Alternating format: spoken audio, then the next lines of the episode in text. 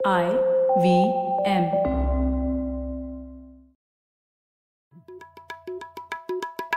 भाई हम हिंदुस्तानियों को बतियाना बड़ा पसंद है। बंगाली में अड्डा उड़िया में खोटी कन्नड़ा में हरटे और हिंदी में पुलियाबाजी। इस कला के लिए हमारी हर भाषा में एक शब्द है। तो प्रणय और मैं तो अक्सर मिलकर पुलियाबाजी करते ही रहते हैं। हमने सोचा कि आपको भी इसमें शामिल कर लिया जाए।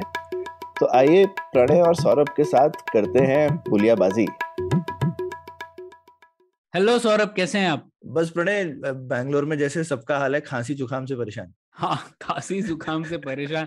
लेकिन पूरा भारत एक और चीज़ से परेशान है सौरभ। क्या? बेरोजगारी। हाँ ये ये तो ये ये ये तो काफ़ी समय से चल रहा है परेशानी। हाँ तो रोज़गार पे हम लोगों ने कई एपिसोड किए हैं लेकिन हम लोगों ने थोड़ा डेटा वगैरह नहीं देखा है कि क्या आज की हालत क्या है किस तरीके से हमारे जो कानून है क्या वो प्रॉब्लम है वगैरह वगैरह। मतलब हम लोगों ने इस पर मोटे मोटे तौर पे बात की है लेकिन थोड़ा विश्लेषण नहीं किया है डिटेल में। तो आज उस त्रुटि को कम करते हैं क्या बोलते हैं एकदम बढ़िया चीज़ है। ठीक है तो और वैसे भी हालिया वो पीएलएफएस सर्वे की एक वार्षिक रिपोर्ट भी आती है। उसको हिंदी में मैंने देखा बोलते हैं आवधिक श्रम बल सर्वेक्षण ठीक है? अच्छा। तो पीरियोडिक लेबर फोर्स सर्वे तो उसकी वार्षिक रिपोर्ट में बहुत सारा डेटा है कि किस तरीके से हमारा लेबर फोर्स में जो इश्यूज़ चल रहे हैं वो क्या है।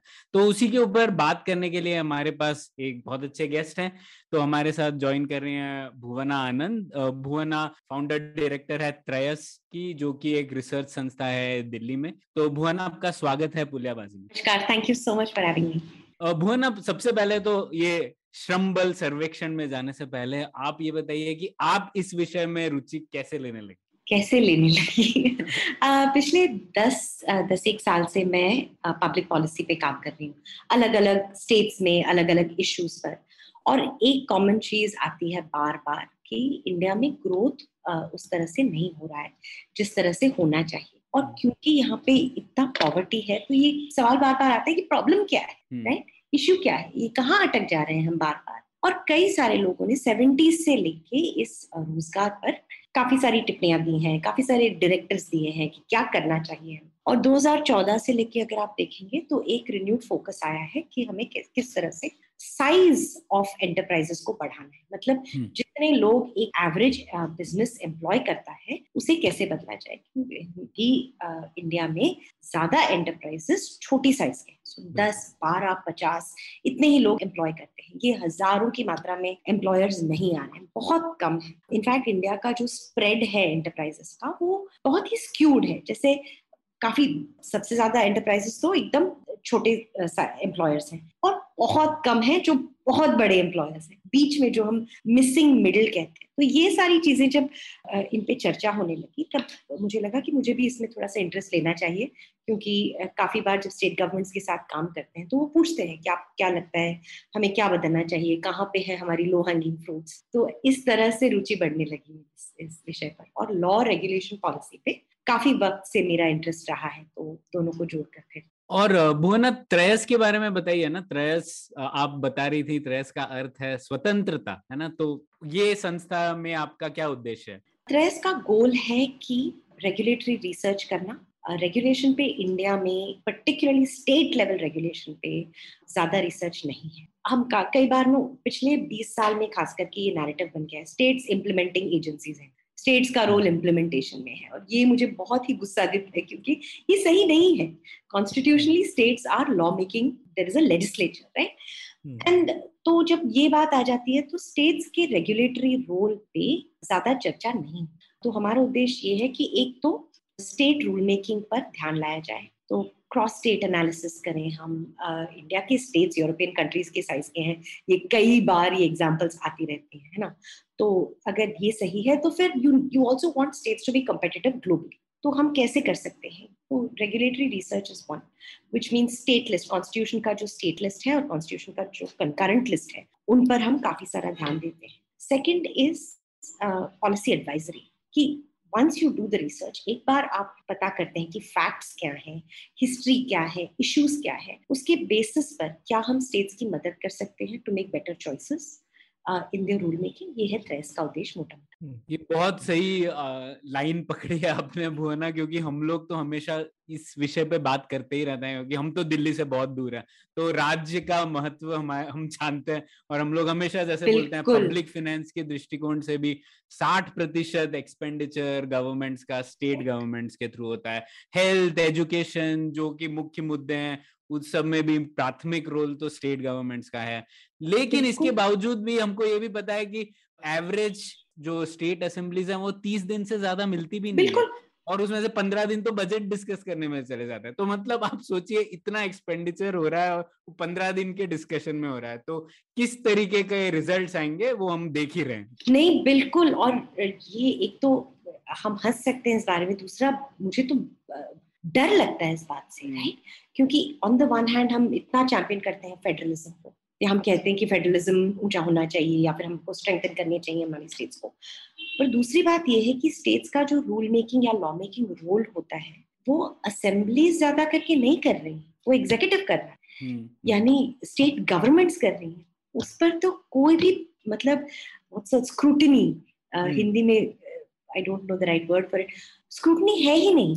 तो उससे मतलब कितने सिटीजन को किस तरह से इम्पैक्ट होता है इफ़ेक्ट होता है? हेल्थ चाहे हो एजुकेशन चाहे हो आ, कोई भी प्रोक्योरमेंट हो अगर स्टेट सारा कुछ कर रहा है और रूल्स लिख रहा है तो किसी ने देखा ही नहीं है कि रूल्स में लिखा क्या है। हम्म।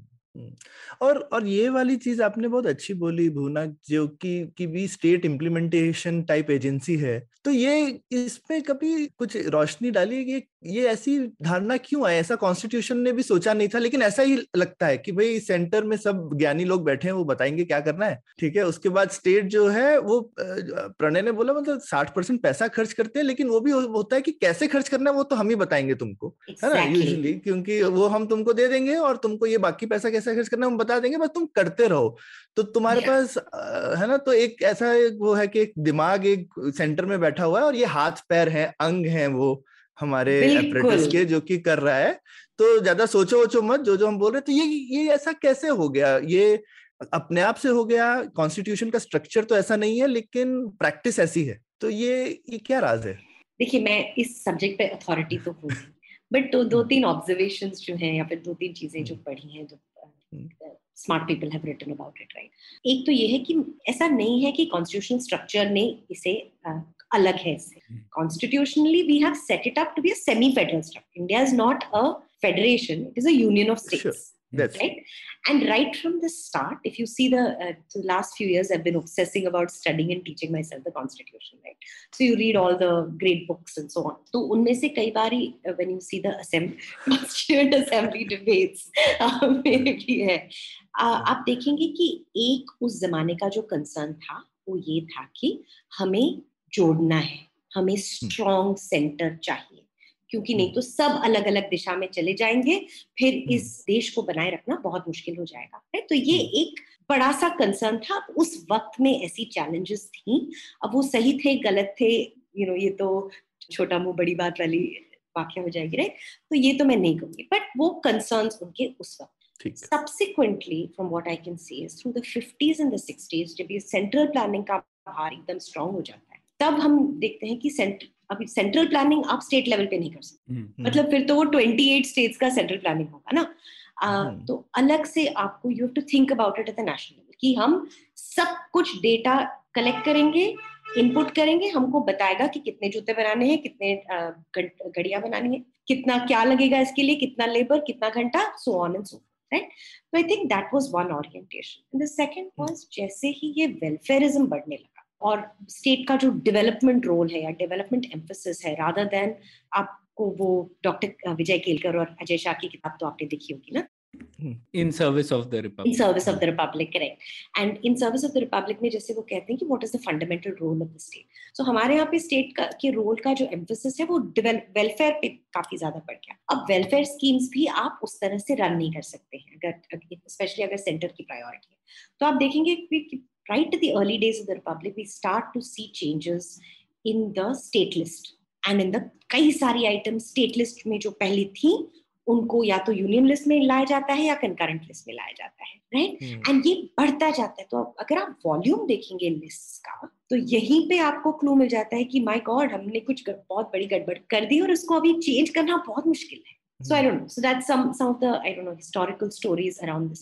I'll say one more thing about this, right? Which is that अब आप देखेंगे कि federalism not not federalism but at least on the role of the states अभी भी आपको पुशबैक मिलेगा। और वो पुशबैक अब क्या है कि अरे उनको छोड़ देंगे तो वो सब गड़बड़ करेंगे जैसे हम अभी थोड़ी देर में लेबर लॉस की बात करने वाले हैं वो एक एग्ज़ाम्पल है उसमें कि अगर मैं if I don't put a thresh तो वो तो फिर ज़ीरो का थ्रेश कर देंगे सबके सब। बहराज हम ये नहीं सोचते हैं कि नहीं इनमें से चार स्टेट्स हज़ार का थ्रेश भी कर सकते हैं। ऐसे होगा तो हमें कॉन्स्टेंटली लगता है कि अगर स्टेट्स के आपने दे देंगे तो तो रेस टू द बॉटम हो जाए। तो ये अब नर्वसनेस काफ़ी सारी हमको देखने को भी मिल रही हाँ। मतलब विश्वास नहीं है कि हम ये लोग तो मतलब कुछ गड़बड़ और स्टेट्स भी ये करते हैं खैर। सही बात है। Everyone wants decentralization up to their own level जैसा exactly right? हाँ तो ठीक है अब हम लोग आ जाते हैं लेबर लॉस के ऊपर क्योंकि हम लोग इसके ऊपर काफ़ी जानना चाहते हैं। तो सबसे पहली बात तो ये अक्टूबर 2020 में संसद ने श्रम कानून में कुछ बहुत सारे महत्वपूर्ण सुधार लाए थे कुछ चार लेबर कोड्स लाए थे वगैरह वगैरह। तो क्या थे ये सुधार और उसका क्या असर दिख रहा है? कुछ अभी से शुरुआत हुई है या कैसे चल रहा है ये? पहले मैं बताती हूँ आपको कि मोटा मोटा इसमें है क्या। हम्म। तो रफली स्पीकिंग यूनियन और स्टेट लेवल पे लेबर लॉज का डिवीज़न है। कंकरेंट लिस्ट सब्जेक्ट है।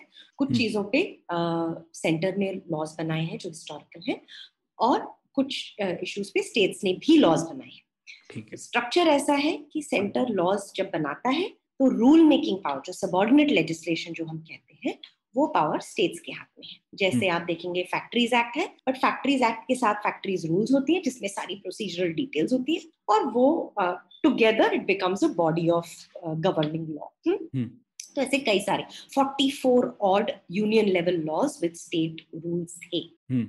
इनको अब 2014 से आपने ये भी देखा होगा कि रिपील लॉज का एक्सरसाइज भी चल रहा था सेंटर हम्म। तो कुछ लॉज रिपील हो चुके थे आई थिंक 14 या ऐसे ऐसे कोई नंबर है तो बचे उनतीस लॉज उनको उन्होंने कंसोलिडेट कर, करके चार लेबर कोड्स में ऑर्गेनाइज किया। ये चार कोड्स क्या है? Occupational safety health and working conditions code code on wages code on social security and industrial relation code मोटा मोटा governing the four big concerns और इश्यूज़ इफ़ यू और ऐसा नहीं है कि लॉज को ड्रास्टिकली बदल दिया कुछ uh, उनको रीऑर्गेनाइज करके सबसे पहले तो कंसिस्टेंसी लाने की कोशिश की। कि जैसे फैक्ट्रीज एक्ट का जो डेफिनेशन होगा फैक्ट्री के बारे में या एस्टेब्लिशमेंट के बारे में या फिर आप वही देखेंगे कॉन्ट्रैक्ट लेबर एक्ट में जो डेफिनेशन होगा वो हल्का सा अलग होगा या फिर जब आप देखेंगे हम्म। कई सारे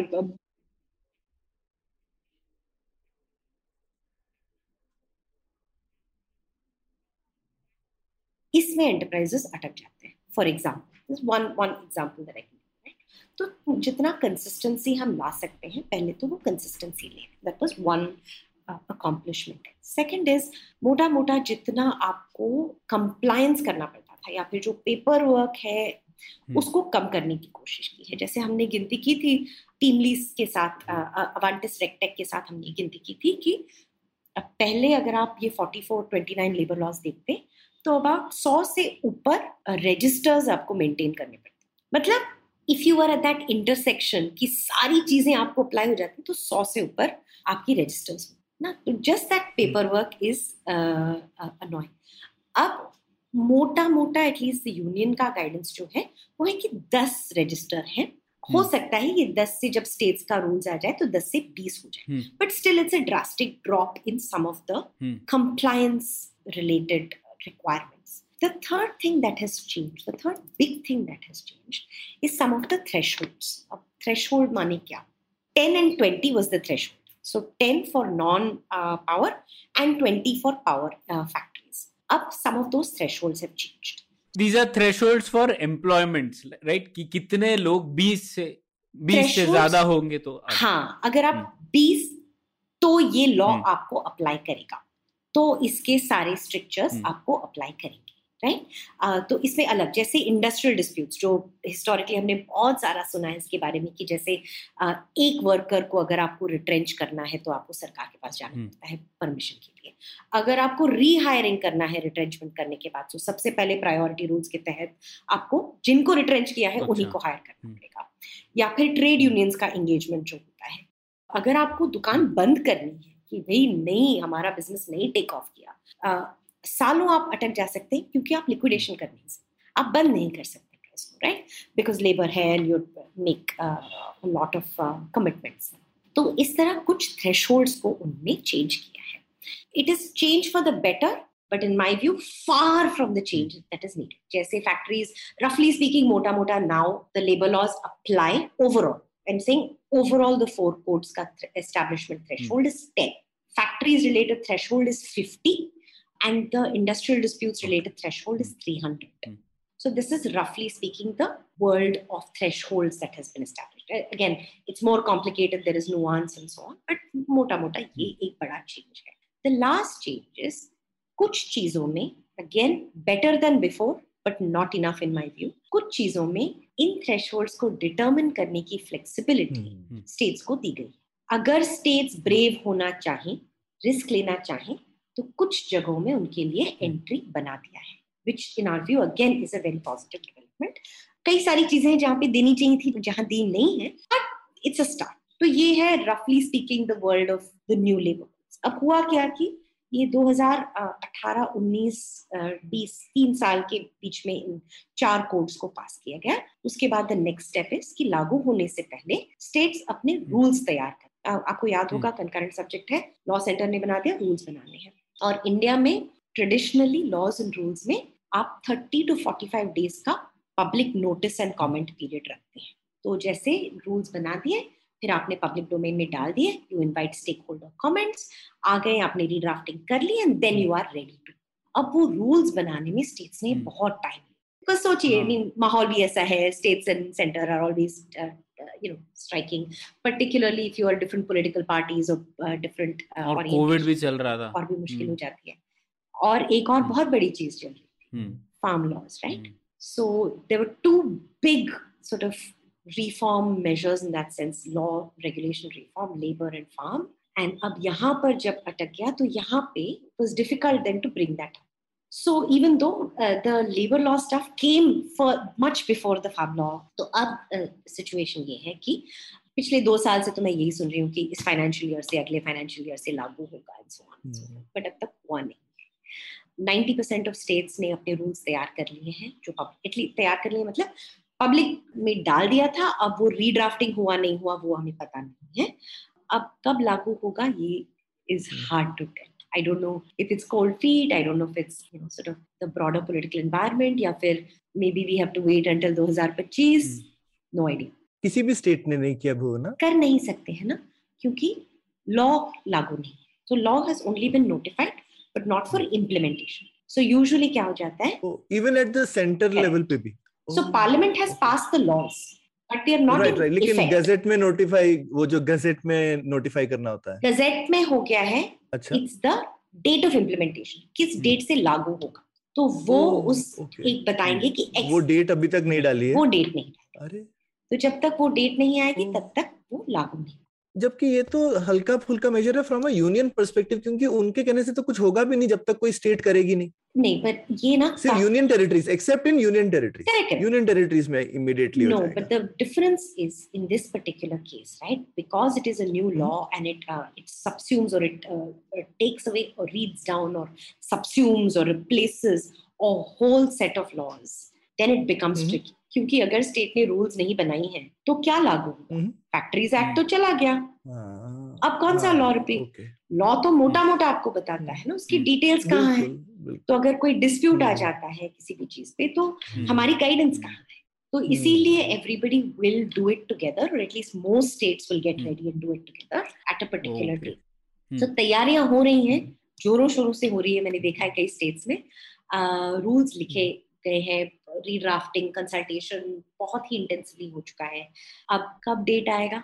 तारीख पे तारीख हम्म, तारीख पे हम्म। तारीख वो तो ये सुधार अभी तक लागू ही नहीं हुई है मतलब मुझे तो लग रहा था हो गया। नहीं नहीं नॉट इवन क्लोज नहीं। ये हाँ, ये, ये प्रणय हमने जल्दी कर दी पुलियाबाजी वाली। कोई कोई नहीं, जल्दी नहीं है रोज़गार तो सदाबहार विषय है तो वो तो चलते रहे। तो ठीक है लेकिन आप ये बताइए भुवना कि कई राज्य तो पहले से कुछ बदलाव ला के ले आए थे जैसे राजस्थान ने अपना लेबर कोड चेंज किया था मध्य प्रदेश ने भी कुछ कदम उठाए थे और ये थ्रेशोल्ड से रिलेटेड है कि मतलब दो सौ लोगों के बाद अगर फायर करेंगे तो ही हमें परमिशन लेनी पड़ेगी। उससे छोटी होगी कंपनीज़ तो हम लोग खुद से फायर फायर कर सकते हैं। इस तरीके के शायद कुछ बदलाव। तो वो कैसे हुए और अगर हुए तो उनका क्या इम्पैक्ट हुआ है अभी तक? इम्पैक्ट हमेशा हम्म। बहुत मुश्किल है ना प्रणय उसको हम्म। ट्रैक करना और कॉजल क्लेम कॉजल इन्फ्लुएंस हम्म। लेना बहुत ही मुश्किल काम है। तो मैं उससे थोड़ा सा अ, अ, सावधान रहूँगी राइट बट मोटा मोटा the trajectory of how this labour reforms work has happened अब the history of states changing thresholds ये राजस्थान से शुरू नहीं हुआ इनफैक्ट ये वेस्ट बंगाल से शुरू हुआ। And in the opposite direction So here is an interesting story on Industrial Disputes Act, which is पहले जब एक्ट लागू हुआ था आई थिंक 1971 में जब उसको पास किया गया था तब उसका थ्रेशोल्ड था ओह, 300 अच्छा।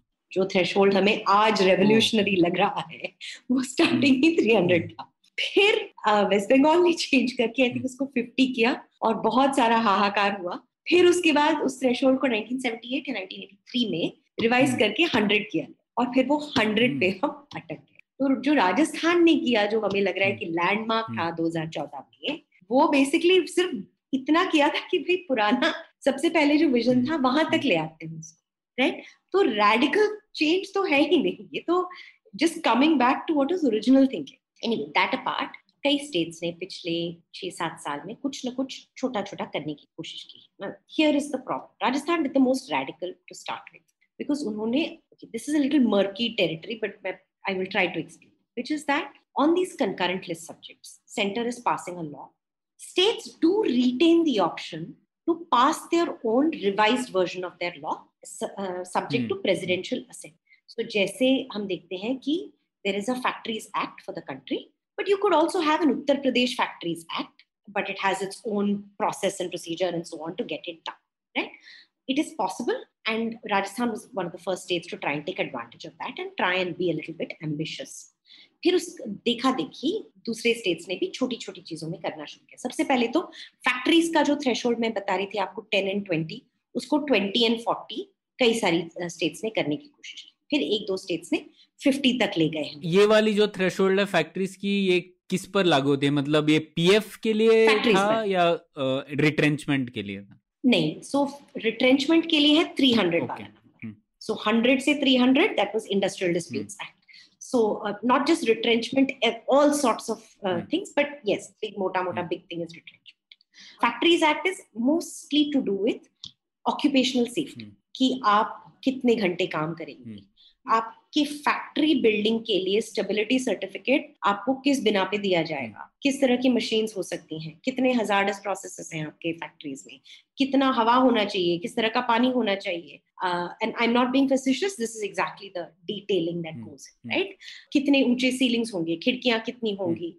या फिर क्या एंटी हैजर्ड क्लोथिंग होगा? शिफ्ट की ड्यूरेशन क्या होगी? So on and so forth जो भी हम ऑक्यूपेशनल सेफ्टी गाइडलाइंस रख लेंगे दैट्स अ फैक्ट्रीज एक्ट मोटा it's not the only thing there are additional जैसे ये मैं कह रही थी ना आपसे ओवरलैप्स है। थोड़ा सोशल सिक्योरिटी भी होगा फैक्ट्रीज एक्ट में थोड़ा वेजेस भी हम्म। होगा फैक्ट्रीज एक्ट में। Contract labour in working in factories वो भी घुसेगा मगर कॉन्ट्रैक्ट लेबर एक्ट अलग है। हाँ। सो इस तरह से एक वेब हो हम्म। जाता है। But for a factory meaning जो एस्टेब्लिशमेंट कहता है कि मैं मैन्युफैक्चरिंग एक्टिविटी अंडरटेक करेंगे उन पर क्या क्या रूल्स अप्लाई हम्म। होंगे ये फैक्ट्रीज एक्ट टर्म अब of course now the well जब नए लॉज आएँगे तब will be a change in the nomenclature so इस तरह की चेंजेस कई सारी स्टेट्स ने कोशिश किया हम्म। था इन 2020 by the way there is one paper you may want to put it in your show notes uh, that two my colleagues and I just wrote we documented all the changes in labor laws or the the movement if you will over time on key parameters जैसे आपने कहा retrenchment Hmm. rules thresholds for factories thresholds for services enterprises so on and so forth तो एक छोटा सा paper हमने लिखा था just for facts and that data set is also available we're happy to make it available to you बिल्कुल आपके readers को अगर उसमें इंटरेस्ट हो ठीक तो तो भुवना हम भी कॉजल नहीं भी लेते लेकिन आई मीन मोटा मोटा ये करने से हुआ कुछ क्या jury is out Saurabh but we can look at other countries जहाँ पे कुछ चीज़ें की हैं और क्या उसके hmm. बेनिफिट्स हुए हैं। या फिर even in places where there are you know special economic zones China is a classic example Vietnam is another example in our neighbourhood we have Bangladesh is an example right so ऐसा नहीं है right and वहाँ पे हमारे lesson कुछ हैं।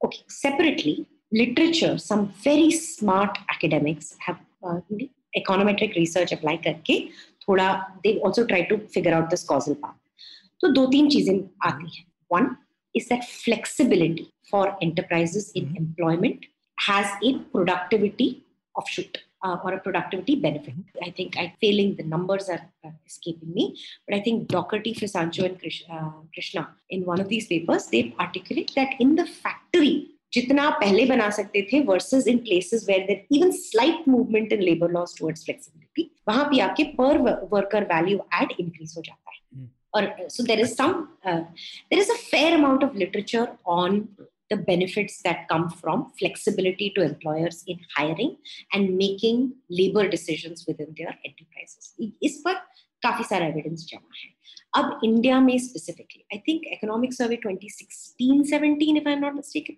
or 2017-18 I could be missing the years made a documentation of the Rajasthan hmm. story कि राजस्थान में हुआ क्या था इसके बाद क्या चेंज हुआ था so we know roughly that there was a change in terms of size, uh, median size of factories and enterprises. So hmm. factories were now employing more people than they were employing. That being said, hmm. there is also a flip side. Did it have enough of a payout? Not completely. नहीं anecdotally हमको सुनने को तो मिलता है पहले राजस्थान कभी हम इंडस्ट्रियल सिर्फ़ टूरिज़्म के अलावा कुछ सुनते नहीं थे। अभी एटलीस्ट देर आर कुछ कुछ इंडस्ट्रियल क्लस्टर वगैरह की बात सुनने में आती है पर यही मुझे नहीं मालूम कि एनेक्डोटल ज़्यादा है या उसमें नंबर्स में दम है कि नहीं। या हो सकता है अभी आठ साल हुए हैं तो मतलब इतने साल की जो प्रॉब्लम्स हैं वो सात आठ साल में सिर्फ़ एक लॉ हटाने से जाएँगी कि नहीं? और सर दूसरी बात ये होती है कि सिर्फ़ एक चीज़ नहीं होती ना किसी भी जगह में। कई सारी चीज़ें हो रही हैं। अगर आप सोचेंगे तो राजस्थान में पॉलिटिकल टर्मोइल भी तो रहा है 2014 से। So there is also several other things that are happening that affect जो हम कहते हैं ना कि is it all ceteris paribus for those who study economics and वो क्लियर नहीं है। हाँ एनेक्डोटल तौर पे देखे तो जैसे भिवाड़ी में ये काफ़ी बात चल रही थी सौरभ की वहाँ पर एसी मैन्युफैक्चरिंग का काफ़ी सेटअप है। hmm. और अब बात चल रही है सेमीकंडक्टर के लिए जो assembly test manufacturing plant ATMP या ओसैट जिसे बोलते हैं तो कुछ एक दो प्रपोजल्स हैं जो भिवाड़ी में थे। तो जब मैंने सुना है भिवाड़ी में कौन जा रहा है तो फिर तब मैंने देखा कि एसी का ऑलरेडी एक क्लस्टर है वहाँ पे। और शायद लॉस से रिलेटेड होगा वो तो मुझे नहीं पता लेकिन ये नई चीज़ें हैं जो मैं राजस्थान में देख रहा हूँ और जो मैंने अपेक्षा बिल्कुल नहीं की थी। हाँ, नहीं नहीं है है प्रणय। बस ए, एक ही चीज़ मुझे समझ नहीं आती मतलब शायद इसी कभी कभी एक चीज़ होती है कि हम शायद बॉटल नेक्स दूसरे हों राजस्थान में पानी बिजली ये सारे बॉटल नेक और इवन लेबर अवेलेबिलिटी मतलब राजस्थान स्पार्स स्टेट है। ओवरऑल तो वो वाली जो चीज़ है, वो ज़्यादा इंपॉर्टेंट है। कनेक्टिविटी पोर्ट ठीक है, गुड़गांव वहाँ से आपको नियरेस्ट गुजरात इतना दूर नहीं है और अभी वो कॉरिडोर भी आ गया है। तो मुझे ऐसा लग रहा था आई जैसे भुवना बोल भी रही थी कि कॉजल इफ़ेक्ट बड़ा मुश्किल होता है तो मुझे तो लग रहा था कि जो दिल्ली बॉम्बे कॉरिडोर है, उसका ज़्यादा हाथ हुआ है। इसकी इंडस्ट्रियल डेवलपमेंट उस साइड हम्म। में आने का रादर देन लेबर लॉ लेकिन हो सकता है ये शायद और रिसर्च करेंगे तो शायद समझ में आएगा। अभी के लिए मुझे जो समझ में आया वो ये दिल्ली मुंबई कॉरिडोर का हाथ ज़्यादा समझ में आ रहा है Saurabh I just add one thing ना और इवन फॉर ये जो हम्म। भिवाड़ी आप कह रहे हैं या फिर जो क्लस्टर्स हम देखते हैं कई बारी in the rules they will have carved out an exception और an exemption for that right तो hmm. आप जाकर देखेंगे ना डिटेल में जैसे IT industry is the best example of this in India which is mm, shops and establishments act of different states governs the it hmm. industry every state gives you exemption okay now I'm, i made that up four states at the very least have given you exemptions conditional exemptions to it industries mm. so haryana andhra pradesh telangana well now uh, andhra pradesh telangana Karnataka Maharashtra अब आप ही सोचिए कहाँ है IT capital ITES का की clustering कहाँ है तो थोड़ा देख के भी समझ आ जाता है right and this exemption you see across the board exemption ऐसे हो सकते हैं कि आके मेरे पास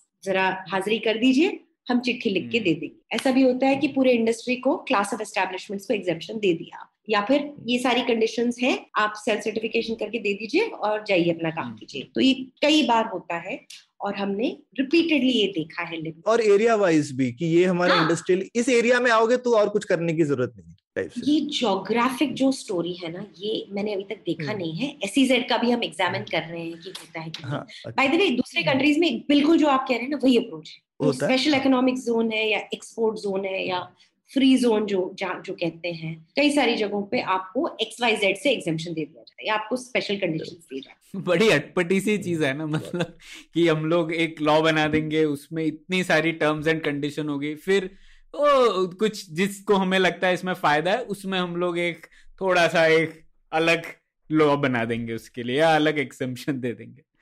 हम्म ठीक है। तो अब आगे हम लोग आपकी जो स्टेट ऑफ़ डिस्क्रिमिनेशन रिपोर्ट है उसके ऊपर बात करना चाहते हैं लेकिन उससे पहले मेरा एक सवाल है क्योंकि आप रिफॉर्म्स पे काम कर रहे हैं तो अभी जैसे कि ये सिर्फ़ स्टेट का प्रॉब्लम नहीं है ना हमारे मेंटेलिटी का भी इशू है। जैसे आपने बोला कि भारत में मिसिंग मिडल है, बहुत सारी छोटी कंपनियाँ हैं वगैरह। लेकिन फिर भी भारत में थोड़ा एक फैसिनेशन है। आप एक आम आदमी को भी पूछ लीजिए तो वो बोलेगा कि छोटी कंपनियाँ होनी चाहिए, हमें और स्मॉल सेक्टर इंडस्ट्रीज़ को बढ़ावा देना चाहिए वगैरह वगैरह। तो ये क्या माजरा है? हम लोग बड़ी चीज़ों से क्यों डरते हैं? ये तो आपको उन्हीं से पूछना पड़ेगा। I have no idea but सही कह रहे हैं। मेरा पेट पीव है प्रणय। कि हम we are fascinated with small menial and jugaad ये हमारे लिए अच्छा नहीं है। हम्म, होल्ड बैक हाँ। जैसा आपने बोला था ना कि कुछ लॉज रिपील हुए थे 2014 से लेके तो हम लोगों ने देखा था 2015 में वो reservation for small sector industries की कुछ लास्ट एंट्रीज निकाली गई। तो उसके पहले कुछ कुछ इलेक्ट्रॉनिक्स भी था उसमें मतलब आप सिर्फ़ छोटी कंपनीज़ ही बना सकती हैं चीज़ें। Yeah. तो कितनी सारी रेस्ट्रिक्शंस हमने खुद खड़ी कर दी थी तो ये एक प्रॉब्लम अब एक लास्ट पॉइंट इसी पर आपका यूनियंस पे क्या विचार है? अभी यूनियंस भी बहुत ही इंपॉर्टेंट पार्ट है लेबर लॉज वगैरह में तो यूनियंस के बारे में आप कैसे सोचते हैं? आप मेरा ना स्टेट्स में काम बंद करा देंगे देखिए collective bargaining is critical my problem is only जब ये आप स्टेट्स लॉ और रेगुलेशन के दायरे में इसको ले आते हैं। Organising for collective action problems is a beautiful thing that's what makes us human beings right कि हम एक दूसरे से बात करते हैं और कहते हैं कि जोड़ के कुछ बदलेंगे। This is a wonderful wonderful thing problem is when trade unions have legally sanctioned bargaining power. अब आप उनसे पूछे बिना कुछ नहीं कर सकते। हर एक जगह पे अगर कोई भी एक्शन या चेंज करना पड़ेगा, वो करने नहीं देंगे। एयर इंडिया के प्राइवेटाइजेशन पे क्यों इतना टाइम लगा राइट अब the truth of the matter is there are people's livelihoods लोगों की रोज़गार इससे जुड़े हुए हैं। So we can't be unempathetic about it हज़ारों लोग हैं जिनके रोज़गार हैं जो यूनियंस से जुड़े हैं और कोई जब उनके लिए नहीं बोलता है, तब यूनियंस बोलते हैं। So I get that part of it. It's the legal sanction for unions that becomes a problem. हम बात कर रहे थे ना सौरभ पहले कि ये लेबर लॉस का कॉजल इम्पैक्ट क्या है या जैसे आप देखेंगे कि कुछ कंट्रीज़ में China of course is one example but even in Bangladesh with in special economic zones I think they call them special export zones या फ्री जोन्स ऐसे कुछ पंद्रह जोन्स है बांग्लादेश में जो उन्होंने खड़े किए हैं वहाँ पर trade unions are not allowed to function. ओ अच्छा Moreover, strikes for three years, strikes year, uh, three years of establishment of an enterprise, strikes are not allowed, right? The kinds of things that we see typically. This is true in several places. There are downsides to this, क्योंकि ऐसा भी होता है कि clusters में enterprises tend to behave very badly कि हम देखते ही हैं. So you want the collective bargaining of trade unions, is the legal Bangladesh में खासकर हम लोगों ने देखा था मतलब काफ़ी बार वो आग लगने की। खबरें आई थी तो फायर सेफ्टी नहीं थी वगैरह राइट तो बिल्कुल वो हमें लोगों को देखना चाहिए हिंदुस्तान में आज तक किसी टेक्सटाइल कोई भी आप टेक्सटाइल फैक्ट्री वगैरह देखी मैंने तो अभी बहुत देखी है। और वर्किंग कंडीशंस जो है वो काफ़ी अच्छी होती हैं काफ़ी स्पेशियस होती हैं। हवा पानी टॉयलेट्स की फैसिलिटीज़ वगैरह मतलब काफ़ी अच्छे से स्मॉल स्केल की बात नहीं कर रहा क्योंकि टेक्सटाइल में तो इंडिया में है जगह जहाँ पे सैकड़ों सैकड़ों लोग काम करते हैं और काफ़ी अच्छे से उन्होंने बनाई होती है जगह। सौरभ मैं नहीं नहीं अग्री करूँगी आपसे ना कि क्योंकि आप सही कह रहे हैं कि कुछ जगहों पे बहुत अच्छी कंडीशंस है। हाँ, मैंने कर्नाटका में ही देखा है। हाँ मैंने कर्नाटका में ही देखा है आप कर्नाटक में देखेंगे हम्म। आप ये तमिलनाडु में भी देखेंगे ना जैसे तिरुपुर में है massive textile problem is there are only two और three such places where there is textile manufacturing अब 1.3 billion people how do we not have more of and we grow so much you know sort of raw materials how we not manufacturing more textiles ये सवाल उठता है हम्म। और Bangladesh become so jarring because it's relatively very small right? But proliferation proportionality तो आप देखिए यहाँ पर तो है ही नहीं कुछ। गारमेंट में खासकर मेरे ख्याल से मतलब आई थिंक अभी कपड़ा और मिल में तो हम अभी भी काफ़ी अच्छा ही करते हैं मेरे ख्याल से हिंदुस्तान में इतना बुरा नहीं है। हाँ. आ, लेकिन गारमेंट में शायद उतना हमने नहीं किया जितना कर सकते थे। तो any kind of manufacturing basically हम पीछे रह रहे हैं। नहीं वो दूसरी भी तो मैन्युफैक्चरिंग है। ऐसा नहीं कि कपड़ा बनाना मैन्युफैक्चरिंग हाँ, सही बात है all of the manufacturing I am saying in general Saurabh आप तो फैक्ट्री चलाते तो आपको क्या बोलना है इसके ऊपर? नहीं नहीं तो इसीलिए मैं आई मीन ना ना ही मैं फैक्ट्री फैक्ट्री तो मेरी बहुत छोटी सी है लेकिन हम क्योंकि फैक्ट्रीज में ऑटोमेशन का सामान देते हैं तो फैक्ट्रीज बहुत ज़्यादा फैक्ट्रीज में जाना होता है इसकी वजह से। तो वो उस वजह से मतलब बहुत जगहों पे चक्कर लगाया हर टाइप की फैक्ट्रीज में और खासकर कपड़ा की मिलों में पर साउथ में ज़्यादा लगाया तो मैं हर जगह की फैक्ट्री कंडीशन नहीं नहीं सौरभ वो बात नहीं कर रहा मैं कि लेबर लॉस और फैक्ट्री एक्ट का आपके ऊपर कुछ इम्पैक्ट हाँ, तो, हुआ हाँ। तो अभी हम तो अभी वो दस से कम वाले उसमें आ जाते हैं राइट तो जो हमारा फैक्ट्री वाला पार्ट है वो तो बहुत छोटा सा है तो इसीलिए उसमें हम नहीं आते हैं। लेकिन फिर भी अभी हम लोगों ने फैक्ट्री एक्ट की बुक देखी वो तो मतलब ऐसे कुछ 2000 पेज की बुक है ठीक है? तो और सबसे उलूल जुलूल लॉ मैं तुमको बताता हूँ जो मुझे लगा। तीस परसेंट फैक्ट्री के अंदर में गार्डन स्पेस होना चाहिए तुमको पता है? ना क्या बकवास है? तीस परसेंट मतलब फैक्ट्री की जगह एक तो इतनी महँगी होती ठीक है? और मतलब उसके अंदर में वो जो एक जो हमारी आदत है अरे भाई तुम जो इंडस्ट्रियल एरिया बना रहे हो वहाँ पे कॉमन पार्क बनाओ और उसको मेंटेन करो कि हर फैक्ट्री के अंदर में एक गार्डन बनवाओगे।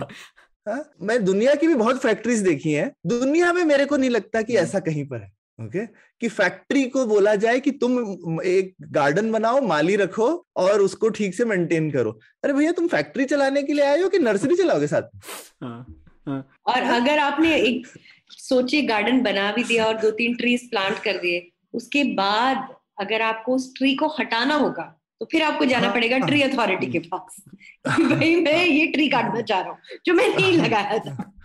हाँ, no तो ये आ, मतलब ये एकदम इस तरीके की बेवकूफियाँ है ना प्रणय मतलब तो मैंने मैंने जो मेरे को जो सबसे उलूल जुलूल लगा मतलब इस तरीके के बहुत सारी हैं चीज़ें। छोटी छोटी छोटी छोटी लेकिन मतलब जो और इससे पहले मैं आईटी कंपनी चलाता था तो मेरे को मालूम है कि भाई वहाँ पे तो कुछ भी ऐसा नहीं करना पड़ता था। ठीक है वहीं पे लगता था अरे कितना मुश्किल है इंडिया में बिज़नेस मैंने कहा फैक्ट्री खोल के देख लो तो समझ में आ जाएगा। तो जो अभी भुवना ने बोला ना कि वो आईटी इंडस्ट्री को क्योंकि शॉप्स एंड एस्टेब्लिशमेंट में कवर कर देते हैं। तो बहुत ही बढ़िया ज़बरदस्त इनोवेशन निकाला स्टेट्स ने। ठीक है? तो वहाँ पे तो कुछ करना ही नहीं पड़ता आपको। और छोटे छोटे और भी एग्जामेशन होते हैं जो कि आप एक बार लेबर ऑफ़िस जाके एक चिट्ठी लिखवा लाओ तो आपको वो सब रजिस्टर भी नहीं लगाने हम्म, पड़ते उसके बाद हम्म। ठीक है? लेकिन फैक्ट्री के लिए कोई आपको वो एग्जामेशन नहीं देगा। आपको रजिस्टर रखने ही पड़ेंगे फ़िज़िकल आपको पोस्टर्स लगाने ही पड़ेंगे। तो आप जैसे अटेंडेंस डिजिटल रख रहे हो तो कोई आके आपको पूछ सकता है आप डिजिटल क्यों रख रहे हो? जबकि सब आई कंपनी डिजिटल अटेंडेंस रखती है। ठीक है? और इसमें काफ़ी बार मैंने ये लेकिन एक चीज़ देखी है कि जो हमारे कस्टमर्स है मैं उनसे भी पूछता हूँ जो बड़े कस्टमर है उनको कोई फ़र्क नहीं पड़ता। तो इसलिए मैं पूछा था कि लॉस से कोई फ़र्क पड़ता है क्या? हिंदुस्तान में लोग सब मैनेज कर लेते हैं। एक तो यहाँ पे लोग भी है ना ऐसा भी नहीं होता कि लोग बहुत महँगे हैं। तो क्या है आप एक दस लोग बिठा दो कंप्लायंस के लिए।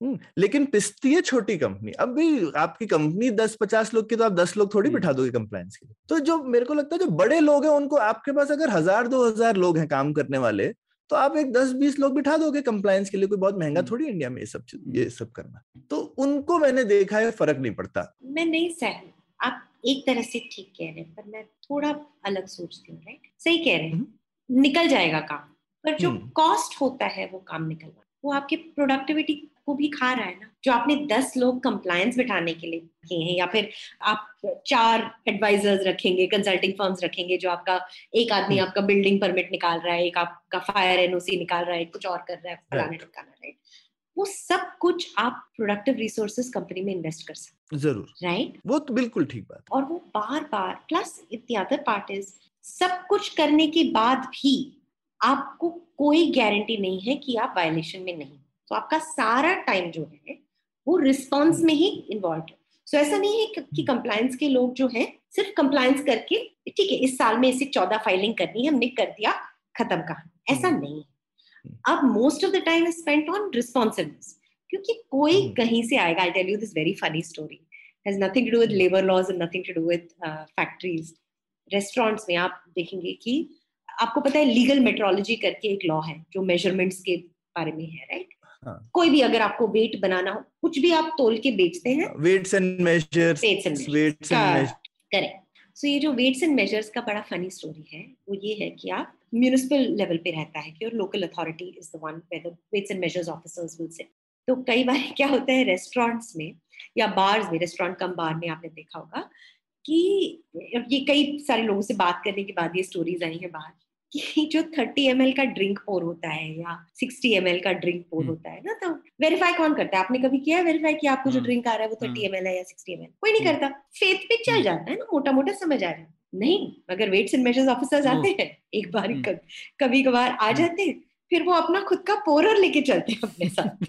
राइट तो वो आदमी ड्रिंक पोर करेगा फिर वो दोबारा ये यहाँ से पोर करेगा। फिर वो चेक करेगा। प्रॉब्लम ये है कि दो एम एल प्लस माइनस का रूम रहता है। अरे थर्टी एम एल अगर आपने ट्वेंटी एट या थर्टी टू या रोके पर ये पोरिंग के चक्कर हम्म। में आपका चार एम एल कम हम्म। हुआ। अब वो आदमी बैठ गया वहाँ पे कि भाई आप तो लॉ के वायलेशन में हो आप कंज्यूमर के राइट्स को वायलेट कर रहे हो आप वेट्स एंड मेजर्स के so on and so forth तो इस तरह से फिर आपका सारा टाइम इसी मैनेजमेंट में निकल जाता है राइट मेरा मानना है कि nobody is enjoying this is not helping any एक बात यह है कि अगर इससे कोई फ़ायदे हम्म। हो रहे अब इससे क्या फ़ायदे हो रहे हैं? I don't think that is नहीं और सही बात है और ये वो भी कनेक्ट करता है जो आपने पहले बोला था कि इससे कंपनीज़ चल तो रही हैं कुछ कुछ लोग उठा रहे हैं ये बोझा लेकिन कितने लोग ये बोझा उठाना चाहते हैं? तो ये डिसइंसेंटिवाइज हो जाते हैं। जो छोटी कंपनीज़ है वो छोटी रहेंगी। बड़ी कंपनीज़ जैसे सौरभ ने कहा शायद इस दूसरे तरीके ढूंढ भी ले तो इसीलिए शायद मिसिंग मिडल जो है वो एक उसको ये बढ़ावा मिल जाता है इस वजह से। बिल्कुल ठीक है तो अब दूसरे सेक्शन में आते हैं जो हम लोग बात करना चाहते हैं आपकी जो हालिया रिपोर्ट आई थी स्टेट ऑफ़ डिस्क्रिमिनेशन रिपोर्ट पहले तो बहुत अच्छी रिपोर्ट थी बहुत दिलचस्प रिपोर्ट थी हम लोगों ने काफ़ी बढ़ा उसके बारे में और क्योंकि हम लोग इसके ऊपर एपिसोड भी कर चुके हैं दो तीन बार जो नारी श्रम बल है विमेन लेबर फोर्स एम्प्लॉयमेंट हमें पता है भारत में कितना बड़ा प्रॉब्लम है उसका। तो उससे ही जुड़े सवाल थे। आप लोगों ने इस रिपोर्ट में पूरे लॉज डॉक्यूमेंट किए हैं जिनकी वजह से नारी श्रम्बल में जो बढ़ाने में एक रोड़ा की तरह काम कर रहे हैं।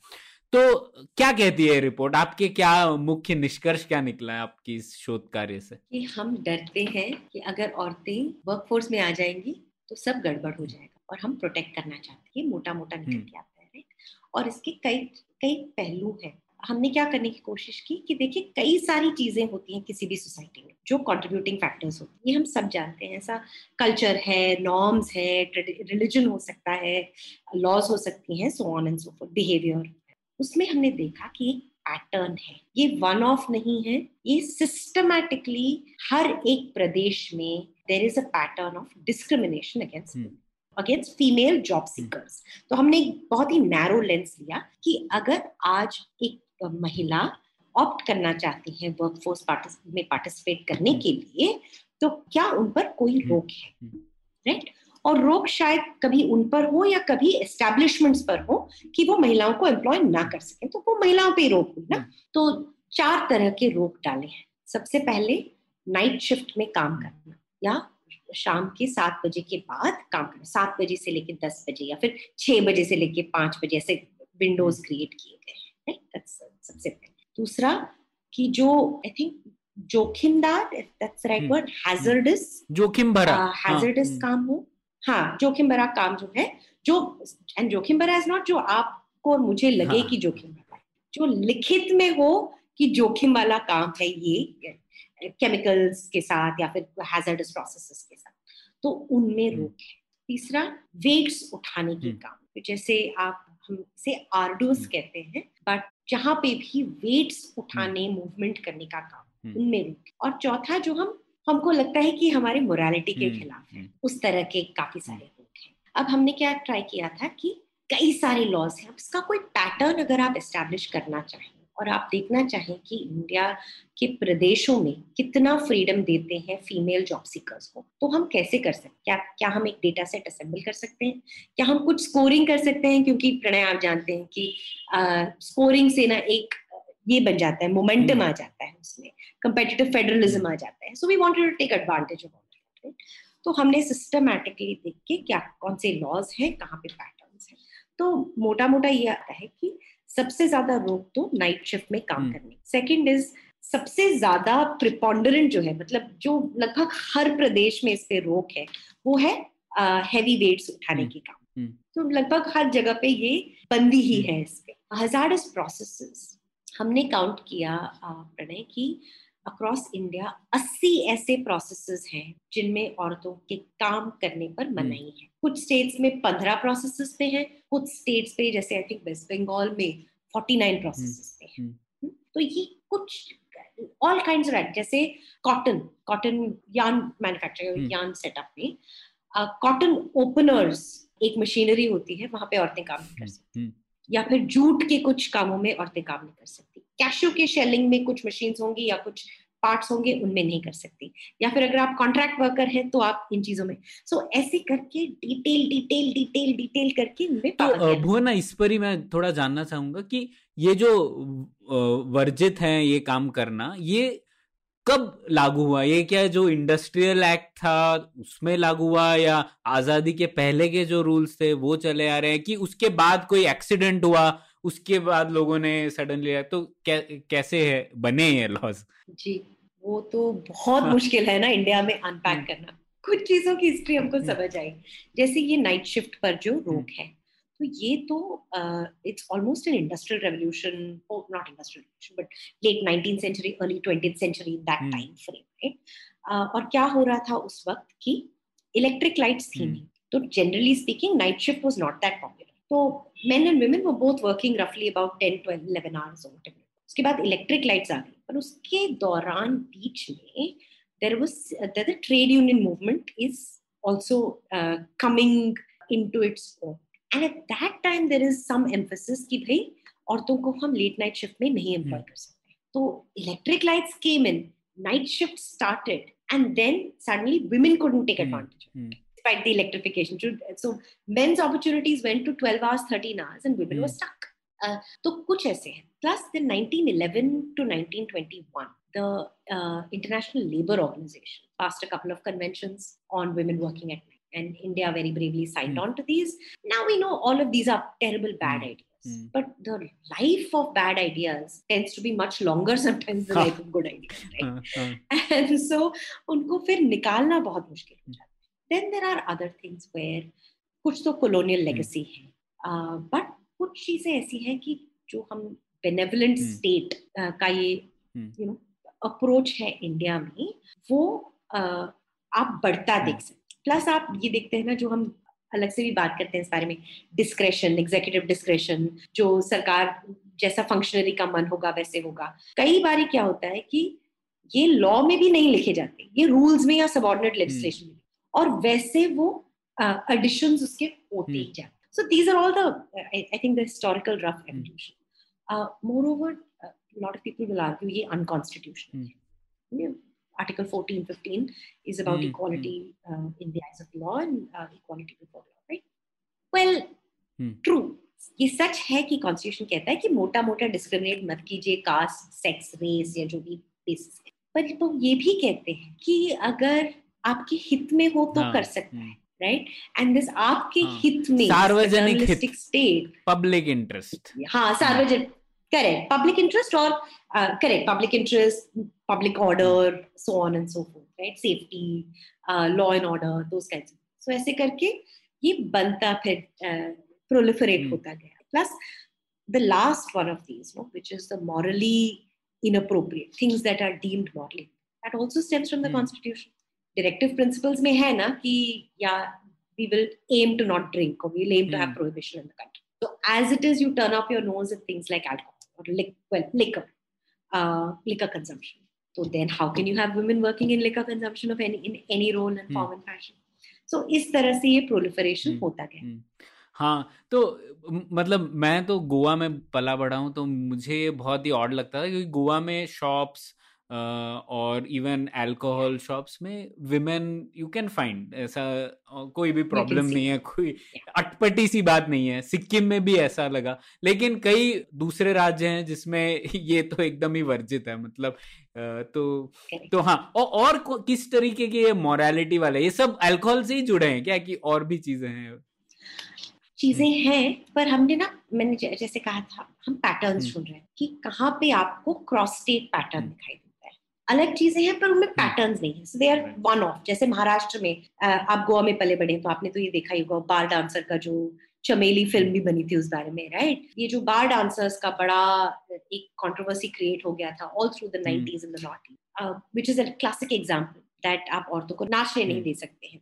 या फिर अगर वो नाचे भी तो आप पैसा नहीं हम्म, वो वो हम्म, करते थे ना हाँ, वो आ, वो नहीं हो हम्म। सकता या फिर हाँ अगर आपको देना है तो आपको हुंडी में डालना पड़ेगा जो भी है दोस काइंड्स ऑफ़ थिंग्स या फिर आंध्र प्रदेश में हमने कहीं आंध्र प्रदेश या Telangana I forget it's called the non Mulki dancer law act non Mulki dancer act basically क्या होता था कि this and this is a old law कि जैसे who is not a native of hmm. the state but is coming to perform in your uh, hmm. jatra nach uh, venues or in plays and so on right there is a regulation on domicile plus hmm. women there's very interesting ways in which things sort of intersect right तो ऐसे कई सारी चीज़ें हैं जो अलग अलग आपको देखने में मिलती पर जो पैटर्न हमें नज़र आया वो ये था कि एक्साइज लॉज के तहत women are not allowed to work in the sale of, well, in the general production or sale of alcohol, but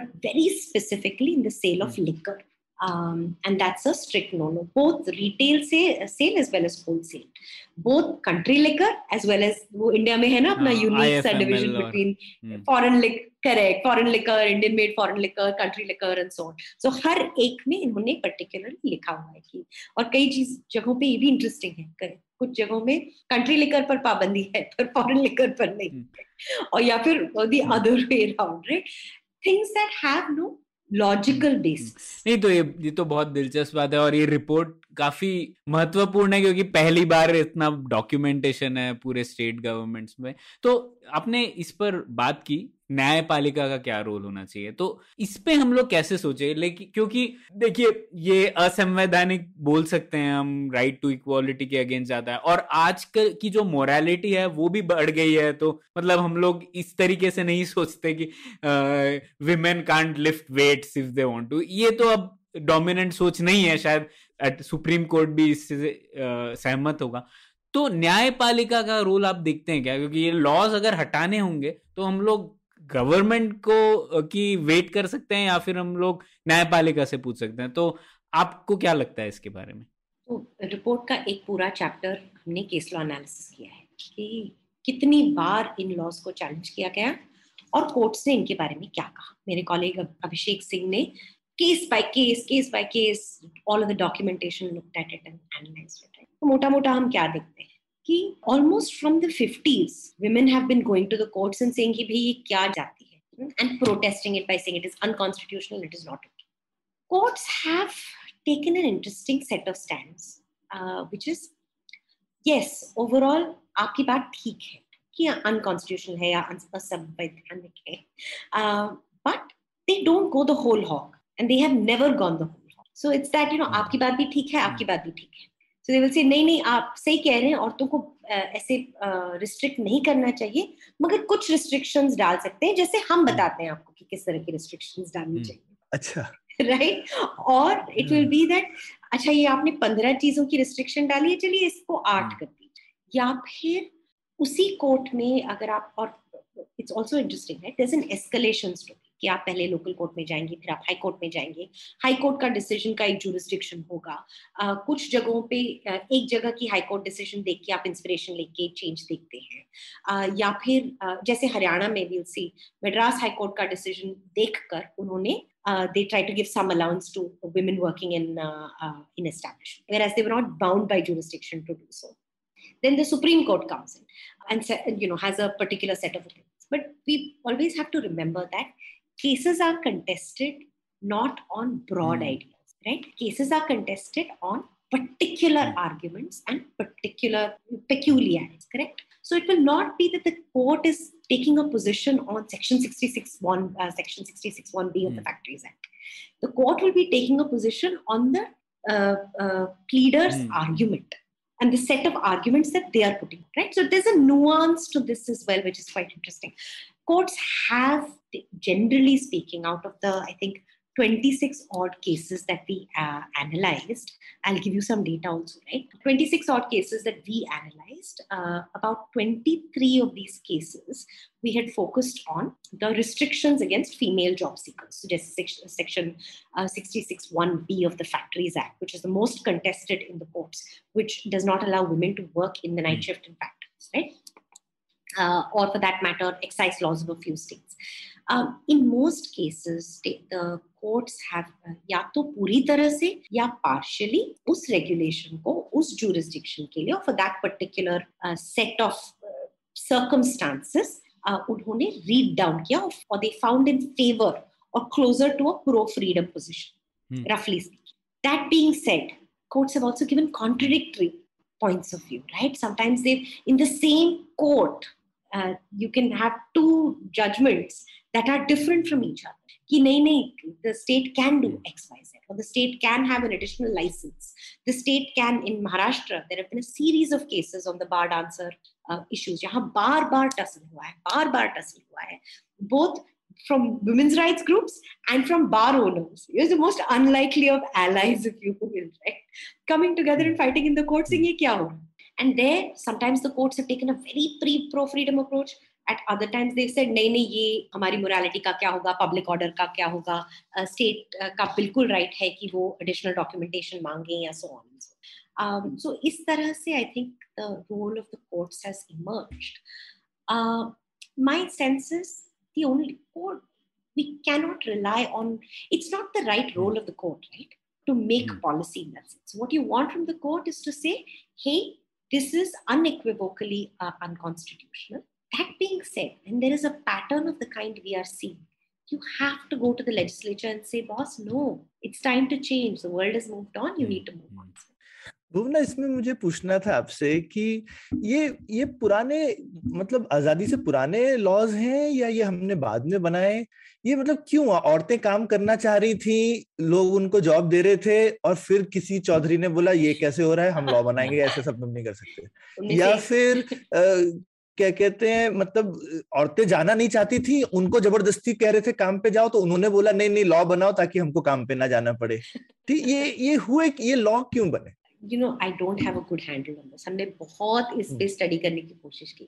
सिर्फ़ एक मैं बताऊँगी one of these Chaudharys is the International Labour Organization right तो। They have a role to play in some of this magnificent नहीं लेकिन ILO वगैरह तो काफ़ी प्रो विमेन होती थी राइट बिकॉज़ कम्युनिस्ट लोग तो वह काफ़ी कभी भी I mean pro. Women from working condition perspective नहीं? Correct. And the idea of pro women right this is this business that you're pro Hmm. women and you're anti establishment or you're setting हाँ. these groups against each other so in their Hmm. view not making women work at night is very pro अच्छा नहीं not making क्या नहीं तो उसको ज़बरदस्ती थोड़ी कोई ले जाएगा काम करवाने के लिए वो हाँ। करना चाहती है अब that's the problem right so uh, by the way हाँ. पाबंदियाँ उस उन मामलों में पाबंदियाँ औरतों पर हम्म। नहीं है पाबंदियाँ हाँ.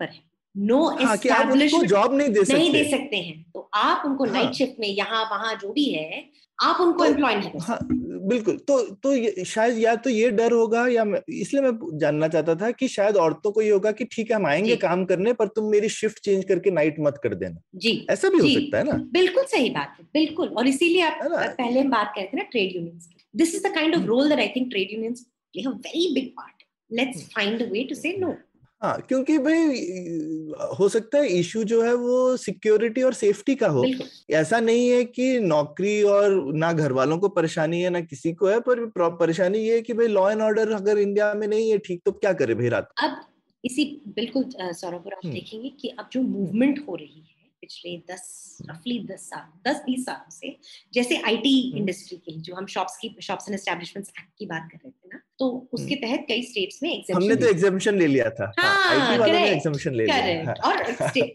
Andhra Pradesh is very interesting example शुरुआत हुई हम्म। थी कि आप आके परमिशन लेके कीजिए कुछ सालों बाद हाँ। उन्होंने कंडीशंस बेस्ड एग्जामेशन कि आप आईटी सेक्टर हैं हम्म। ये कंडीशंस मीट कीजिए आपको छूट है उसके बाद उनका हम्म। एक्ट अमेंड हुआ कि वो रिस्ट्रिक्शन ही निकाल दी तमिलनाडु में भी something hmm. Similar happened right but IT is a but hmm. uh, and this movement towards more freedom for women in some states has been accompanied by this conditions based approach. But Saurabh यहाँ पे भी problem है कि सही हम्म। कह रहे हैं आप कि law and order you know काफ़ी चैलेंजेस होती हैं। कम्यूटिंग नहीं कर पाते हैं सेफ्टी नहीं है पुलिस की कैपेबिलिटी नहीं है all of that is true but जब आप लायबिलिटी आप एम्प्लॉयर पे डाल देते हैं ना तो हम्म। वो भी सही रिस्पॉन्स नहीं है। नहीं नहीं वो तो बिल्कुल ठीक एंड है। दैट्स व्हाट सॉल्व करने के अलग तरीके होंगे और इंडिया में तो हर चीज़ के लिए लगता है ना जैसे गार्डन बिज़नेस को बनाना है तो भाई Yes. सिक्योरिटी भी तुम्ही को करना है तो वो तो सब हाँ। वो तो बात ठीक है क्योंकि आईटी में भी इसीलिए किया है क्योंकि आईटी इंडस्ट्री ने बोला देखो हम तो बसें चलाते हैं घर तक exactly. तो चिंता कर रहे हो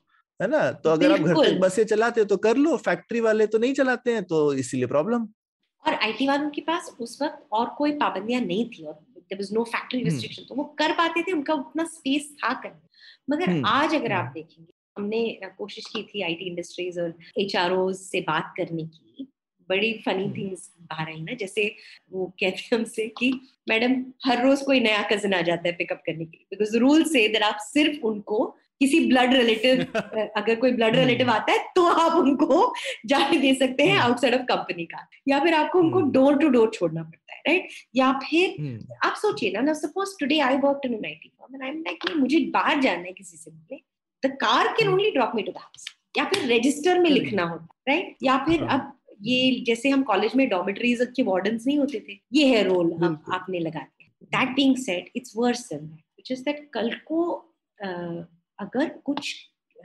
हो जाता है अनटुवर्ड इंसिडेंट हो जाता है it's not enough for the company to say कि भाई मैंने तो घर पे छोड़ दिया। या हमारी हम्म। गाड़ी चली हम्म, लाइबिलिटी फिर भी उन पर है और फिर हम्म। ये तो you now given cold feet I don't want anything to have to have to do with hmm. Employing women बिल्कुल बिल्कुल नहीं वो So, तो एक बात और है। इसका हाँ, हाँ, अ, एक और उदाहरण है जैसे आठ बजे के बाद अगर जाना है आईटी इंडस्ट्रीज़ में भी बैंगलोर में तो कैब में अपार्ट फ्रॉम द ड्राइवर एक सिक्योरिटी गार्ड भी होना चाहिए कंपनी को तो that woman becomes more unsafe उनको लगता है यार दो लोग हैं। एग्जैक्टली अब आपने। सडनली उसको इतना अनसेफ कर तो ऐसे ऐसे भी लो तो हाँ सौरभ ये भी है ना लॉ एंड ऑर्डर वही है चिकन एंड एक प्रॉब्लम की कहाँ हम लोग शुरू करेंगे? अ, हम लोग लॉ एंड ऑर्डर डिमांड होगी जब लॉ एंड ऑर्डर की तभी पुलिस भी सोचेगी कि हमें रात को सुरक्षा देना भी हमारी ज़िम्मेदारी है। अभी तो वो यही करता है ना कि बंद कर दो। बिल्कुल। रात को बाहर आए तुम्हारी हाँ। प्रॉब्लम हम्म, और दूसरी बात पुलिस चलाने के लिए पैसे चाहिए पैसे कहाँ हम्म। से आएँगे टैक्सेस आएँगे हम्म। कहाँ से अब कंपनी आपने बंद करा दी है जो one hand one legged race ने हम स्कूल में चलाते थे उसी की तरह कर दिया है आपने कंपनीज़ का लाइफ तो अगर ऐसा है तो हम्म। टैक्स कहाँ से आएगा? लॉ एंड ऑर्डर आपका बदलेगा कैसे? हम्म। तो और वो ना क्योंकि हम टेक्सटाइल की बात कर रहे थे उस समय शुरू में तो वो गारमेंट में इनफैक्ट हमको सबसे बड़ा प्रॉब्लम इंडिया में यही दिखता है कि गारमेंट वर्कर ज़्यादातर विमेन है और गारमेंट इंडस्ट्री इंडिया में हम्म। सिंगल शिफ्ट है। तो आप कैसे कम्पीट करेंगे? आपका फैक्ट्री का जो इक्विपमेंट है सब है वो 16 घंटे आइडल पड़ा रहता है और बांग्लादेश में नहीं रहता है वियतनाम में नहीं रहता है। तो ये जो एक बड़ा प्रॉब्लम है तो आपकी इंडस्ट्री आप कितना इंसेंटिव दे लीजिए? आप। टू थर्ड टाइम अगर आप यूटिलाइजेशन रेट नहीं रखेंगे तो आप कॉम्पिटिटिव नहीं हो सकते खत्म। बिल्कुल सही बात है और हमारे यहाँ पे the answer to that was dormitories बनाएँगे। हम्म। लॉ के तहत। हम्म, अब डॉमेट्रीज बनाने में प्रॉब्लम नहीं है। डॉमेट्रीज के साथ जो रिस्पॉन्सिबिलिटी आती है वो बहुत बड़ी। रिस्पॉन्सिबिलिटी कौन लेगा इस रिस्पॉन्सिबिलिटी कौन लेना चाहेगा राइट और हमने और देखा और हिंदुस्तान में वो कल्चर भी नहीं है मतलब लोग घर जाना चाहते हैं भाई काम करने के बाद। हाँ और मैंने देखा है कि ये हर कंट्री का अलग अलग होता है जैसे मैं मेक्सिको में कोई हमारा एक कस्टमर हमको बता रहा था कि उनके यहाँ पे इवन मेल वर्कर्स भी जो है वो। हॉस्टल में ही रहते हैं। और उनको पिकअप हॉस्टल में रहते हैं गाँव से आते हैं फैक्ट्री का हॉस्टल होता है खाना पीना फैक्ट्री करवाती है और आना जाना वो बेसिकली एकदम फैक्ट्री के साथ काम करते हैं जी इस तरह से। पर हिंदुस्तान में हमने ये नहीं देखा है कहीं पे भी। लोग अपने इंडिपेंडेंटली रहते हैं खुद से रहते हैं ट्रांसपोर्टेशन के लिए कुछ कुछ जगहों पे बस है और हर जगह वो भी नहीं है। लोग आते हैं अपना काम करते हैं और लोगों को अपने अपनी लाइफ अपनी स्वतंत्रता पसंद है। अदरवाइज़ तो एक जेल टाइप का हो गया ना जैसे जेल फैक्ट्री नहीं है जेल हो गया भाई ये तो। पर सौरभ तमिलनाडु में फॉर एग्ज़ाम्पल आप देखते हैं हम्म। ये डॉमेट्री कल्चर अच्छा। जो है ये सिस्टम है हाँ, हाँ पे हाँ, हाँ जैसे ये interestingly not because of research but my family is from Kerala Tamil Nadu right तो वहाँ पे जब भी घर में शादी होती थी तो हम जाते हैं ना चेन्नई शॉपिंग के लिए सिल्क साड़ीज वगैरह लेने के लिए। नलीज हुआ Chennai silk and all of these ये सारे जो दीज मैसिव सिल्क शॉप्स उनका बैक एंड स्टोरी यही है। There are big dormitories with these young people who are working in sales and working in this entire uh, supply chain अच्छा। that they have set up. लोग तो करते है और हम्म। तिरुपुर में भी if I'm not mistaken a dormitory setup and culture they are beginning to do. But my Okay. sense is that Tamil Nadu is also ahead of the game in law and order, security, some of these things. ना हैं। तो अब उत्तर प्रदेश में आप expect करेंगे तो कोई नहीं हम्म। करेगा ना ना ना कौन ये सब पता चला वही जो है फसाद की जड़ बन गई फसाद की जड़ बन गई एग्जैक्टली या तो कौ- तो कोई टेंशन तो क्यों लेगा? हम्म, तो एक आखिरी सवाल था भुवना कि आपने जो पूरे राज्यों का विश्लेषण किया है। तो ऐसे कोई राज्य हैं क्या कि जो बेहतर कर रहे हैं इन मापदंडों पर और उनसे हम क्या सीख ले सकते हैं? दूसरे राज्य को क्या पता पड़ता है कि क्या चलता है भारत में? तो क्या कहेंगे इसके the three most progressive states on the state of discrimination, meaning जो सबसे कम रिस्ट्रिक्शन लगाते हैं औरतों पर वो है Kerala Tamil Nadu Goa. They are the top of now on the face of it this is great. Problem is they're also not doing great by anybody's measure hmm, right so अगर zero to hundred का हमने किसी भी indicator पे scoring रखा है तो on average most people are at a Hmm. 60 on 100 which is typically a position which uh, which says conditions based Hmm. exemption hmm, which is still a, a problem because it is the state making making you apologize for employing women right एक तरह से ये you're being apologetic or you're putting put on the defensive to employ women right it's better than complete prohibition no doubt about it. Uh, so these three states are doing okay. There are states who over a period of time on select places जैसे आंध्र प्रदेश में आपको example दे रही थी Andhra Pradesh Karnataka Maharashtra Haryana women's employment in IT दूसरी चीज़ आप देखते हैं कि ऑलमोस्ट हर जगह पे नर्सिंग वुमेन डोमिनेटेड और ट्रेडिशनली वुमेन ऑक्यूपेशंस को Hmm. छूट है। नर्सिंग क्रेश जो चलाते हैं मिडवाइफरी जो करते हैं मेडिकल केयर प्रोफेशन में जो है उनको छूट है। और एक बहुत ही फनी बात not about states that are progressive but सरकार ने अपने आप को एग्जेप्ट किया है इन सब Hmm. चीज़ों हम्म, हाँ तो पीएसयूज कर सकती हैं hire none of these things apply to RBI PSUs banks state government central government तो समझ है कि ये बेवकूफ़ी सबको समझ आता है। बट खुद को हम्म। हमने बहुत ही क्लेवरली एग्जेप्ट कर लिया है। लेकिन ऐसा तो कोई नहीं है ना भूना मैंने किसी पीएसयू में कोई बहुत ज़्यादा विमेन वर्कर हाँ। तो देखे नहीं बिल्कुल आप सही है हैं। वो लोग भी नहीं ऐसा कोई नहीं है कि बीएचईएल बीएल में बड़े विमेन वर्कर नहीं नहीं बिल्कुल सही बात है। That it's not like that but हाँ। इट्स जस्ट क्यूरियस कि उन्होंने कि हाँ मतलब छोटे मोटे काम के लिए भी सरदर्दी नहीं लेते एटलीस्ट अगर हाँ। उनको करने सो दिस इज़ रफली what we are finding is that India को दो चीज़ें हैं। एक तो एक इंस्ट्रूमेंटलिस्ट अप्रोच है जो ये है कि अगर आपको औरतों को वर्कफोर्स में लाना है तो कम से कम जो रिस्ट्रिक्शंस हैं वो तो हम्म। हटानी ही पड़ेगी। शायद उससे सब कुछ ना बदले मगर उसके बिना कुछ बदलाव आ ही नहीं सकता। या फिर जो भी आएगा वो सब इनफॉर्मल एम्प्लॉयमेंट में ही होगा। But there is the more principled approach आप 50 परसेंट ऑफ़ द पॉपुलेशन को आप बेडियो में कैसे रख सकते हैं? ये गलत है राइट किसी भी स्टैंडर्ड से ये गलत है। So how do we think about that question तो इससे पहले कि हम लोग खत्म करें मैं आपके रिफॉर्म आइडिया को जानना चाहता था कि आपको क्या लगता है किस तरीके से हमें ये टैकल करना है? कि जैसे राज्यों को पहले हमें राज्य के लॉस चेंज करना है या यूनियन गवर्नमेंट के लॉस चेंज करना है या फिर कोर्ट में जाना है तो किस तरीके से हम लोग नेविगेट करें इसको? और इसी के साथ भुवना आप एक और जोड़ लीजिए एक ही साथ जवाब दे सकते हैं दोनों कि दूसरा ये कि सिर्फ़ ये लॉ चेंज करने से ही विमेन पार्टिसिपेशन बढ़ जाएगा क्या? क्योंकि हम काफ़ी जगहों पे देख रहे हैं कि जहाँ पर लेबर फोर्स पार्टिसिपेशन कम भी हुआ है और कई बार लोग बोलते हैं कि जैसे जैसे प्रोस्पेरिटी बढ़ रहा है तो सोशल नॉर्म्स का भी बहुत हाथ है। और इतने सालों से ये होने से इनमें लॉज का कितना हाथ है कि लॉज ने ये सोशल नॉर्म्स को और ज़्यादा रिजिड बना दिया है। तो एक मतलब मैं जैसा पहले कह रहा था कि शायद एक हाथी को बेड़ी बनाकर बड़ा किया है तो अब वो बड़ा होने के बाद आप बेड़ियाँ खोल भी देंगे तो हाथी भागने वाला नहीं। सही बात। तो ये हिंदुस्तान का जो ये ये हाथी है इसको जैसे प्रणय ने पूछा तो इसको किस तरह से भगाया जाए? बहुत टफ सवाल पूछते हैं। प्रणय मेरा मानना है कि हर तरीके से इसे टैकल हम्म। एक कोई सिल्वर बुलेट नहीं है है ना? हम हम आप काम करते हैं पॉलिसी पे। कोई एक सिंगल रूट ये एक सिंगल सेवियर जो सब कुछ फिक्स करेगा या फिर एक ही राउट जहाँ से आपको सारे आंसर्स मिलेंगे ऐसा कुछ नहीं। सो so, हर एक जगह पे हमें ट्राई करना है। या अब किस तरह का ट्राई करना है वो वेरी करें जैसे अब आप देखेंगे कि जो नए लेबर लॉज पहले जैसे मैंने कहा था section 66 one B of factories act वो जो रिस्ट्रिक्शन लगाता था ऑन वुमेन्स एम्प्लॉयमेंट एक्ट में वो हम्म। चला गया है नए कोड्स में बट अब स्टेट्स के हाथ में अगर आप चाहें तो कर हम्म। सकते हैं अब आपको स्टेट्स को परसुएट करना है कि हम्म। मत कीजिए या फिर अगर करेंगे भी तो कंडीशन वाले कीजिए आप रिस्ट्रिक्शन मत राइट तो इस तरह से परसुएशन तो आप मेरा मानना है कि जो रिफॉर्म का जो स्ट्रेटेजी होना और women's employment is one issue right ऐसे कई सारी एरियाज़ हम्म। हैं लेबर लॉ रिफॉर्म हुआ बिल्डिंग एंड कंस्ट्रक्शन हर एक जगह पे दो तीन चीज़ें हैं जो मैं मानती हूँ कि हमें करना है या फिर इसकी केपेबिलिटी बिल्ड करनी है। एक तो ये है कि ये ओवरनाइट हम्म। नहीं होता।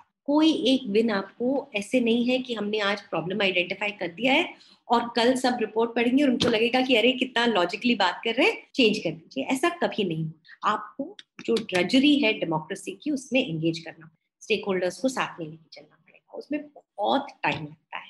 You have to be prepared for that patient long haul engagement तो कई बार क्या हो जाता है कि हम बहुत डिसअपॉइंट हो जाते हैं फिर सोचते हैं कि ना चाइना ने जैसे हम्म। किया हम करेंगे।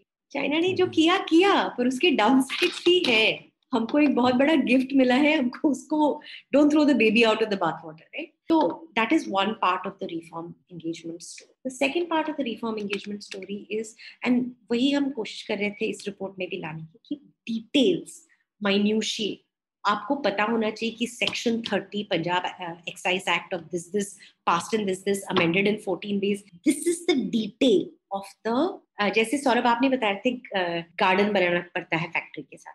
वो कौन सा सर्कुलर वो कहाँ पड़ा उसने कहाँ से पावर्स दिए उसकी डिटेल क्या है उसके thought you have to engage with minutiae of correction अगर आपको माइन्यूशिये नहीं पता होगा हम सब हवा में बात बिकॉज़ हम्म। फिर आप जो बता रहे हैं और सरकार जो लेवल पे काम कर प्लेन ही अलग है। तो I think that is a second part of one big lesson that I I learn and the third is that जब यूनियन कुछ करेगा तो इसका एक बहुत बड़ा एडवांटेज ये है कि it can be a big solve इसका बहुत एक बड़ा डिसएडवांटेज ये है कि it can be a big solve एक बार यूनियन ने कर दिया ना फिर उसको बदलना हम्म। बहुत मुश्किल मतलब उस हम्म। जितना एक स्टेट में चीज़ को बदलना मुश्किल है उससे दस गुना ज़्यादा मुश्किल। एंड राइटफुली सो करेक्ट तो I think those are three things on the reform part of the story और सौरभ जो आप पूछ रहे हैं ना कि लॉ का क्या रोल है या कितना बड़ा रोल है? देखिए जब आप लॉ एक स्टेट एक स्टेट कैसे फ़ंक्शन करता है? एक स्टेट फ़ंक्शन करता है through law right it is not function in any other way हम क्यों हर साल बजट फाइनेंस बिल पास करते हैं? ऐसे क्यों नहीं कर देते कि मैं एक स्पीच बना देता हूँ बोल देता हूँ कि भाई ये ये स्पेंड करना है और कल से होगा। क्यों नहीं करते? क्यों वो law that is the constraint on what the government can and not correct जो लॉ है it may be people facing कि आप ये नहीं कर सकते हैं but really it is power giving कि मैं ये कर सकता हूँ right? That's the role of the law. And so once you start looking at it that way i think mera realization ye hai ki aap closely this is the primary instrument of the government's function without changing this there is very little else you can change That is one. Second is it's not the only thing of course it's not the only but it is a very big thing. Hmm. So it takes all kinds of actions. We have to do public persuasion. We have to, uh, you know, change people's minds. We have to change behavior. All of this. Along with this, you have to change law because that's a guarantor that nothing will change. Right? It's that that story. Hmm. And the last part of that is also sort of that. Um, India में सही बात है people uh, gurcharan das uh, i think had written that book no that it grows dis- uh, at night while the state is uh, right, yeah while the state is sleeping and that's precisely the story हो जाता है चल जाता है because ज़रूरत है 1.3 billion people सबको अपने बच्चों को स्कूल भेजना है घर में खाना खाना खाना बनाना है यू नो दो वक्त की रोटी चाहिए हेल्थ चाहिए तो करने के लिए तो वॉट एवर इज़ नेसेसरी वो करेंगे लॉ और without the problem is when the law is against them there is a cost और वो cost is not just about corruption it is about डंडा मार के तुम्हारा ठेला गिरा दूँगा या फिर फैक्ट्री बंद कर देंगे सील कर देंगे तुम्हारा गुड सीज कर लेंगे right it's more than just corruption it is harassment it is banality so we have to correct for that. And the way you can do that is is through some way law and procedure. बिल्कुल नहीं बहुत बहुत मज़ा आया भुवना आपने बहुत हमारे साथ पेशेंस बरता हम लोग एकदम नौसिखिए इस टॉपिक पे। तो बहुत हमारे मेरे ख्याल से श्रोताओं को भी बहुत अच्छा लगा होगा और ये तो बहुत मेरे ख्याल से लंबी चर्चा है हम लोग करते रहेंगे आपको फिर से भी बुलाएँगे इस चर्चा पे। तो धन्यवाद हमारे श्रोता भी हमको बताएँ आपको क्या लगता है और इनकी बहुत ही बढ़िया रिपोर्ट है हम लिंक करेंगे स्टेट ऑफ़ डिस्क्रिमिनेशन की ज़रूर पढ़िए और कमेंट कीजिए उसके ऊपर। धन्यवाद। Thank you so much for putting up also with my half Hindi उम्मीद है आपको भी मज़ा आया। यह पॉडकास्ट संभव हो पाया है तक्षशिला इंस्टीट्यूशन के सपोर्ट के कारण। तक्षशिला पब्लिक पॉलिसी में शिक्षा और अनुसंधान के लिए स्थापित एक स्वतंत्र संस्था है। आप दुनिया के किसी भी कोने में हो, आपकी उम्र कुछ भी हो, अगर आप पब्लिक पॉलिसी विदेश नीति या टेक्नोलॉजी गवर्नेंस में रुचि रखते हैं तो तक्षशिला की वेबसाइट तक्षशिला डॉट इन पर उनके कोर्सेज को ज़रूर चेक कीजिए। और अगर आप पुलियाबाजी में शामिल होना चाहते हैं तो हमसे कनेक्ट कीजिए Puliyabaazi at Gmail dot com पर या फिर एट पुलियाबाजी ट्विटर पर। शुक्रिया।